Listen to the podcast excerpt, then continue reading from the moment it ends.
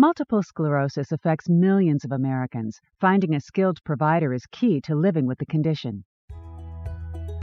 Welcome to our Health Talk podcast. I'm Deborah Howell, and we're here today with Dr. Jai Perumal, director of the Madlyn Borelli Multiple Sclerosis Center at Montefiore Nyack Hospital, serving Rockland County and the lower Hudson Valley. Patients travel as far as 100 miles to seek MS treatment from Dr. Perumal and her team of committed MS experts. Today, we'll be talking about treatment options for patients with multiple sclerosis. Thank you so much for joining us, Dr. Perumal. Deborah, it's a pleasure to uh, join you on this podcast. Hey, listen, you must have something very special going on at the Madlyn Borelli MS Center for patients to travel so far to see you and your team. My first question to you is simply what is multiple sclerosis? Um, so, multiple sclerosis is a um, autoimmune um, disease that affects the central nervous system. Um, so that means somehow your immune system gets triggered to produce these cells um, that are circulating in the blood, and then they gain access into the brain and they're causing injury. Um, so uh, the central nervous system includes your uh, optic nerve, uh, the brain, and the spinal cord as well. So lesions can happen in any of uh, these uh, areas. And what are some of the most common symptoms of MS? Um, that would depend on where the patient uh, developed the lesion um, since it can affect all of those areas. Let's say somebody developed a lesion in the optic nerve, that would manifest uh, as having problems seeing out of one eye. Um, if it develops in certain parts of the brain, it could be anything. It could be anywhere from having numbness or weakness um, in the arms or legs or one side of the body, or it could be problems with speech or balance, um, or it could be um, problems with bladder. So since the brain controls pretty much all our functions, depending on where the lesions are, um, patients could present with one or more of um, any number of symptoms. And is it a progressive disease? Um, you know, there is a lot of debate as to whether MS is just inflammatory or whether it's a degenerative disease. Um, but um, over time, there can be disease progression. The typical form of MS is what we call relapsing remitting, where patients have a symptom or a relapse, and then over the next few days they recover and they can go back to being completely normal and then they could have another relapse and you know recover from that. So that up and down pattern is what we call relapsing remitting. About mm-hmm. 85 90% of patients who are um, diagnosed with ms have the relapsing remitting form over time, it can change from having that up and down pattern to where, um, you know, problems kind of don't come in all of a sudden, but can slowly accumulate or change over time. And that phase of the disease is what we call secondary progressive disease. So patients with relapsing remitting uh, can transition to what we call secondary progressive disease. A much less common form of MS is what we call primary progressive MS, here, patients don't start out with having that up and down relapsing form, uh, but rather, you know, start noticing problems with walking or gait or um, endurance, and uh, you know, it seems to slowly get worse. So mm-hmm. that form of MS is called primary progressive disease. Is stress a factor in relapse?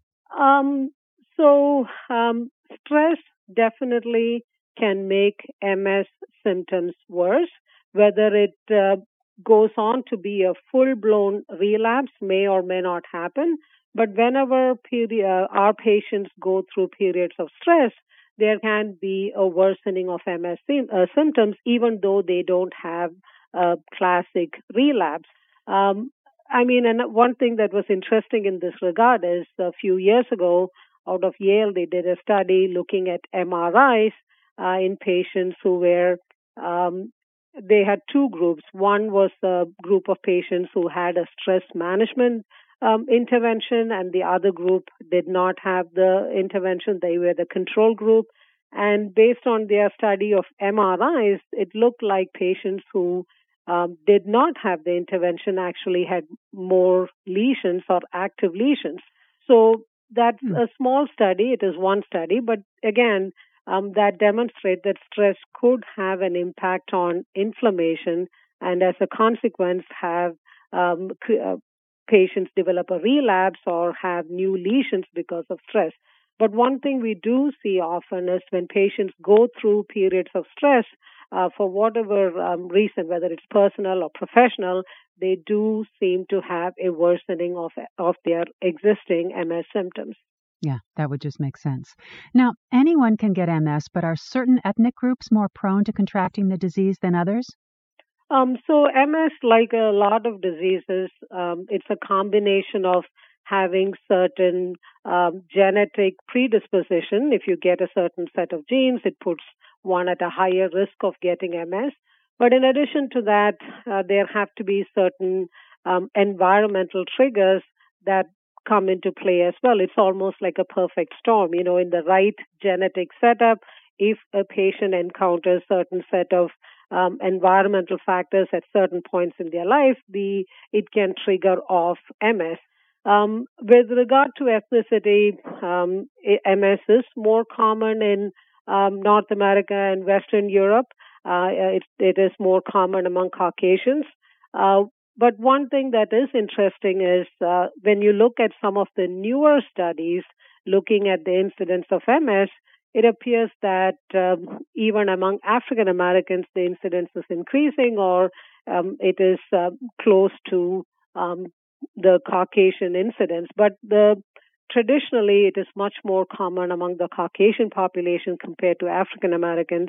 But uh, the couple of recent studies uh, seem to point that the incidence in African Americans seems to be um, quite high too.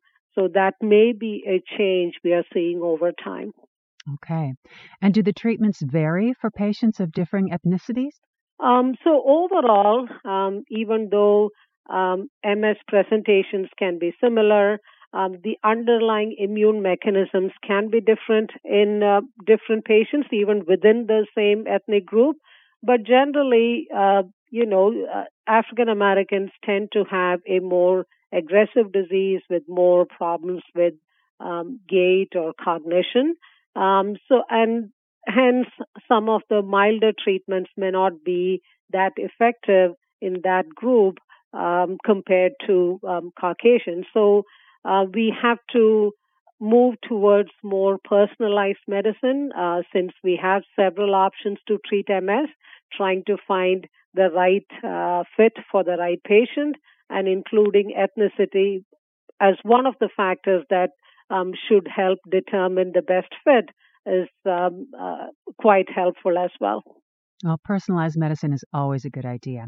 Let's talk about some of the treatment options for patients with MS that are currently offered at the Madlyn Borelli MS Center. Can you speak to that? Um, yes, um, we live at a time when there are several options. A couple of decades ago, um, the treatment options for MS was quite limited. So we are very fortunate to have uh, a whole spectrum of uh, treatments that we can offer patients. So, like I mentioned before, Deborah, we have to find the right fit for the patient. So, we have some drugs that um, may not be that effective. Now, keep in mind the treatment of MS is controlling the immune system. So, depending on how aggressive the disease is, we may need to control the immune system that aggressively too. So when a patient presents with a milder form of the disease, we don't necessarily have to put that patient on the most aggressive or immune suppressive treatment. But mm-hmm. on the other hand, if we see a patient who presents with a lot of symptoms, we look at their MRI and that has a lot of lesions, and we are concerned that um, this patient may be on the aggressive spectrum of the disease. We don't want to waste time putting them on a drug that is, uh, you know, kind of mild immune modulating treatment, which may not be effective, because the most important takeaway thing about MS treatment is that our treatments work very well in the beginning. Uh, yes. It's almost like we have a window of opportunity to treat the disease. So we have to make sure that in the early part of the disease, we have to get the patient on optimal treatment so that they don't have any more relapses, they don't have um, any changes on MRI, so that 20, 30 years down the road, we can really make a difference in terms of their uh, disability. Unfortunately, if too much has happened in the early part of the disease, where patients continue to have relapses or continue to have changes on MRI, it is very hard to get the disease under control uh, later. And once patients develop fixed deficits, unfortunately, we don't have any treatments yet that bring them back. So the most important thing uh, providers have to t- keep in mind, and even patients, so that they can advocate for themselves, is to get the disease controlled very well in the beginning. And that doesn't mean everybody has to be on the aggressive, depending on their disease, depending on their preference. Again, going back to personalized medicine, we have to find the right fit for the patient early on.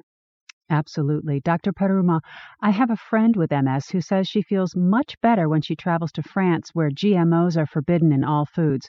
What's your reaction to that? Um, so there is a lot of uh, debate about um, uh, diet and MS, um, including supplements or foods that can be pro-inflammatory uh, or anti-inflammatory. Um, right now, the uh, data we have that seems to um, you know, definitely have an impact on MS is vitamin D. So it seems quite well established both in adult population and pediatric population that a low vitamin D is a risk for MS or is a dis- risk for inflammation or disease progression. So that is something we do recommend to patients um, to make sure they are supplementing vitamin D so that their vitamin D levels are not just normal but a high normal level.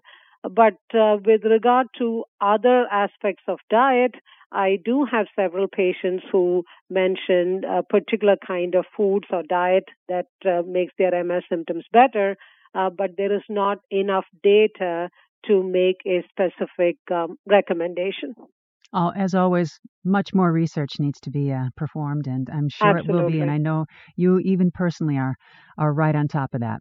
Uh, yes, uh, uh, you know, we are fortunate in that um, we have learned a lot about MS, and that has translated to much better treatments and much better outcomes for our patients. But it is still a, a field where a lot more needs to be learned. Um, now there is a lot of research looking to look, uh, see if the gut uh, microbiome is somehow a trigger for MS. That will show, uh, you know, provide a lot of data uh, for us about diet habits like that that can influence either risk of getting MS or the MS getting worse. So yes, we have come a long way, but we still need to explore more so that we can treat patients more effectively um, and make sure that you know their level of disability is kept down. And another major need we have uh, in terms of MS treatment is regenerative therapies. You know, not just um, treatments that control the immune system and prevent the disease from getting worse, but also bringing back function, whether it is stem cell or remyelinating therapies. We have a lot of work to do in that aspect of the disease. Well, it is ex- an exciting future for patients with MS with so many options uh, around the, around the bend. Absolutely, yes. It is a great field to be in, you know, to be able to actually offer patients treatment that could um, have positive impact for their lives. So MS and neurology in general has come a long way, and uh, I'm very, very optimistic that we'll continue to get better. Well, thank you so much, Dr. Perumal, for taking time out of your busy day to be on the podcast today. We really appreciate it. It's my pleasure. Thank you so much. I'm Deborah Howell. Thank you so much for listening to this episode of our Health Talk podcast. Head on over to our website at montefiorenyack.org to get connected with one of our providers. If you found this podcast helpful, please share on your social channels and be sure to check back in soon for the next podcast. Have yourself a terrific day.